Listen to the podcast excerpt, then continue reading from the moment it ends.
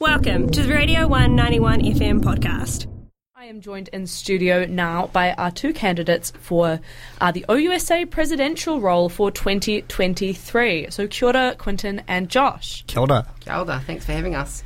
Now, first off, um, introduce yourselves. Who are you? We'll start with Josh and then we'll go to Quintin. Uh, you've got 30 seconds, Josh. Uh, kia mai tātou e whakarongo ana. Ko wai au. Um, my name is Josh Stewart. I am currently a fifth year history honours student who just last night handed in f- draft one of their DIS. What, Congratulations. What? Thank you.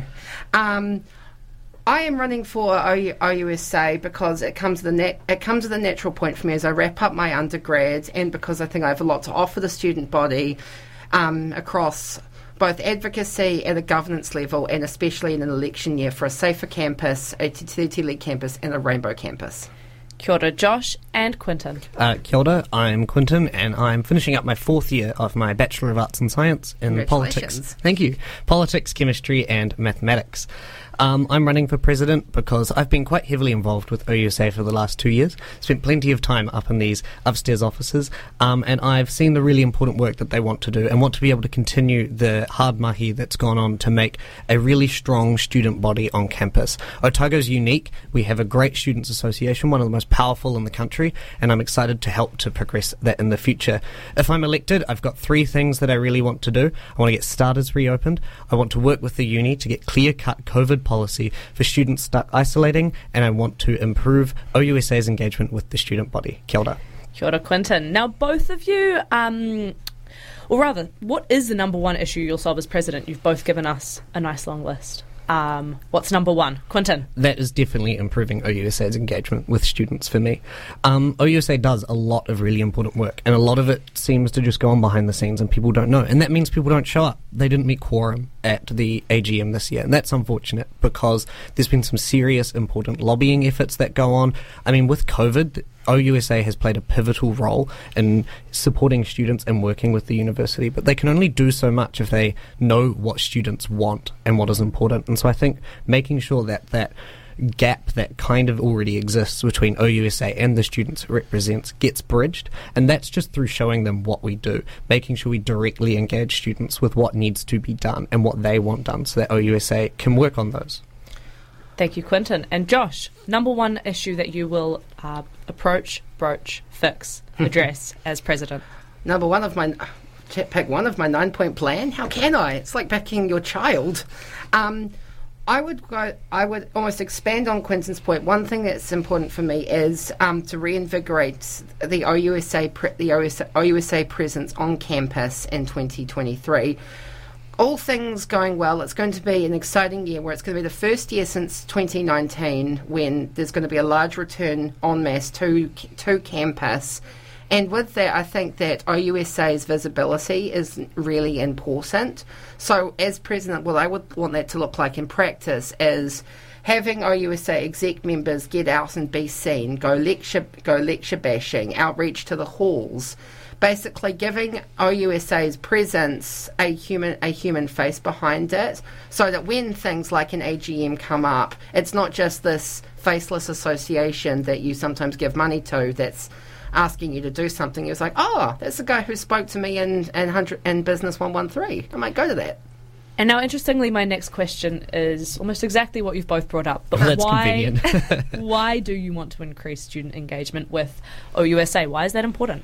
Well, as I said, you can't do the right things for students without knowing what matters to them. Mm. You know, there was backlash with one of OUSA's submissions this year regarding fair pay agreements, which shows that without that proper engagement with students, the decisions made, while they might, you know, be in a best interest, aren't necessarily reflective of what students want. And I think that there is a bit of a disconnect. People don't realise the important role that OUSA plays in you know, they sit on the university council and the finance committee to see how much your fees will increase in the coming years.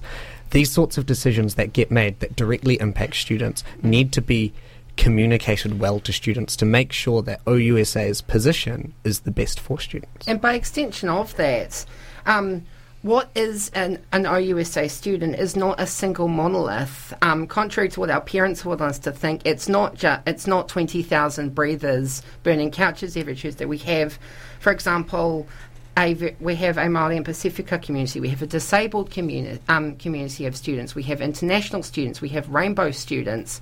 So it's I, one of the things that I would want to focus on is making sure that OUSA is representative of an entire broad coalition of the student body and not just catering to a select few. And not to not to say that that's currently what OUSA's image is currently doing. Don't get me wrong, but. Uh, when we talk about stu- when we talk about student issues, there are a lot of different student issues for a lot of different student communities. And as president, I would like to hopefully do my best to hold space to ensure that all students feel like they have a president who's behind them. And as I'm sure Quintin would as well. Absolutely. This is um, OUSA's best friend race. Exactly. Um, I don't even have to moderate you. You two are so polite to each other. now, the Sophia Charter is central oh, to the role of President and OUSA. Mm. So, starting with Josh and then moving to Quintin, can you tell us how you will reduce harm and ensure the safety of students as much as possible if elected President? Well, Sophia um, what happened with Sophia Crestani was a tragedy. And I think affected my year group the most. One of my good friends was her best friend, and before um, before I put it up in my policies, I spoke to her, Megan Prentice, um, who's one of the key organisers of the Sophia Charter. Um, in practice, I think that that means taking a policy like um, reopen starters and look, okay, well, what's this going to look like in practice? As I touched on at the OUSA Candidates Forum, current starters was closed for an earthquake, an earthquake hazard. So to remove one type of harm is to re-expose students to another, and I don't think that's on. So to talk to students about and about what we about what the needs are and the desires are. And the overwhelming consensus seems to be having a student bar of some type, and then talking with the university to again bridge that disconnect, to advance that, to get a starters 2.0 wherever and whatever that that might look like into action. It might not take a year, and I might not be the, all Quintin might not be the president who makes that happen, but it's an important thing for the to ca- continue to address. And Quintin? I mean, yeah, I'd probably extend on that and as well say we need to work closer with the council to yeah. beyond just starters getting started, but we need to get these other venues open. Mm. So I mean, Sammy's has sat derelict for many moons now. And so it's it's a broader mm. thing of making sure that there is a consistent harm reduction strategy at the fore. So we need to make sure we get starters or a similar student bar. We need to I want more drug testing right? Yeah. For things like Hyde Street, because that has, if you look through the data of that, there is regularly this gets tested, goes, this isn't what we want, and students don't yeah. take it. It's these sensible policies that I've we can do with police. recovery position because they they had a bad trip. Yeah. So sensible policies with the police, with the council, with the mm. university to make sure that they understand students will party. And I think that has kind of been accepted that as they've gone and worked to try and reduce it, they're never going to squish it out. And so making sure that we have consistent focus on mm. doing the best thing, the safest thing for students. Hey, can we just to always continue on that point as well? Um, when we just continue, I'm glad that you brought up external stakeholders, Quintin, because I think it's an easy scapegoat for students to think, oh, this is, um, oh, just the uni's shutting down our bars. It's an easy scapegoat, but I think we can't lose sight of the fact that many of the reasons why those ba- many of those bars closed was by de- conscious decisions by the bar owners because they got taken out of the market with liquor shops and supermarkets selling booze. So and that gets authorized. It gets authorized through alcohol licensing boards. Mm. Well, I mean, I think that's why we have a political rep too, right? They can yeah. work to make sure that everyone gets lobbied. The alcohol, the alcohol harm reduction bill, um, is a really important one going through that will help to make sure that you know harm is reduced, but students can still have fun. Yeah, because at the current point for students, it's um, just thinking from my time living on Green Street. Um, the consensus, is, oh, well, why would I go to a bar and spend 30 bucks on a whole bunch of beer when I could spend 24 and get a 12 pack from Leith Liquor? Mm. I'll mm-hmm. save money and I'll get drunker quicker.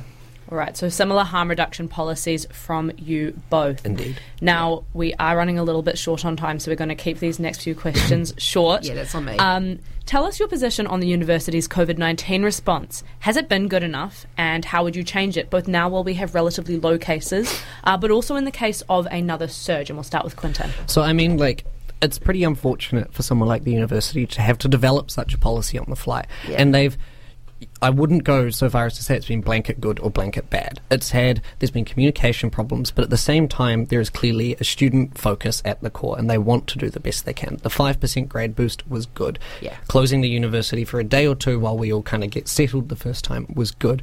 I think now there is a few problems with students isolating, don't necessarily know what it is. When you first find out, crap, I've got COVID and I have to isolate. You have to go and email all your lecturers, be like, hi, I'm isolating, I can't come in for a week. Go and sort all that out. And that's taxing when you're already sick and stressed about isolating. And then as well, there's no clear cut expectation on workload and on assignment deadlines. Yeah. That's at a departmental level or even lecturer's discretion. And I think that's what needs to be improved. Mm. I'm not saying that the university isn't considering students. They've got welfare checks, you know, they've got the cell phone number you can call. They've been clear with the messaging. The care packs have been excellent. Yes. I mean, that was OUSA and the university in tandem, I think. But making sure that students know what is expected of them when they're isolating. And if you have to isolate two or three times, you might miss three weeks worth of lectures. Yeah. And that was, I mean, that's changed now that it's just the person with COVID. But when you had, you know, households. Kia ora, Quintin. Thank you. I'm cutting Sorry, I'll off. stop there. Yeah. Uh, if I had to go to, if I do hi- highlight one thing, it would be le- it'd be re- lecture recordings because there is a c- real inequity around the extent of lecture recordings. Small rooms like. R1S3 and Te don't have lecture recording facilities available, whilst Castle 2, Archway, they all do. Um, but and then it creates, I, to my mind, an inequity between who can and cannot get the access to recorded materials.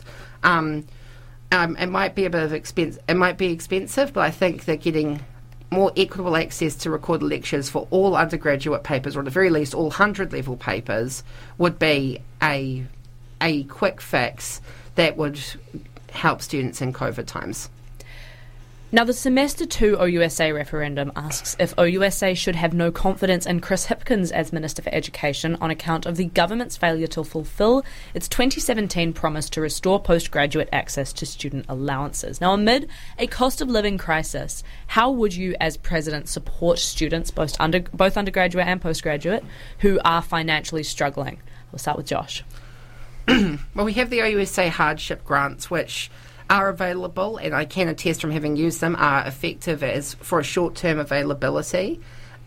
Sorry, as a short term loan. Pardon me, everyone. Um, obviously, at a, at a at a submissions level, OUSA would continue the advocacy that has been continued, that has been started um, in sub, in running submissions for the post to restore the postgraduate allowance. Um, yeah, I think this is not one of my strong points, so I will happily pass the pass the Blacko Kōrero. Yeah, I mean, the hardship grant and Pūtea Tautoko have been fundamental in supporting students in COVID.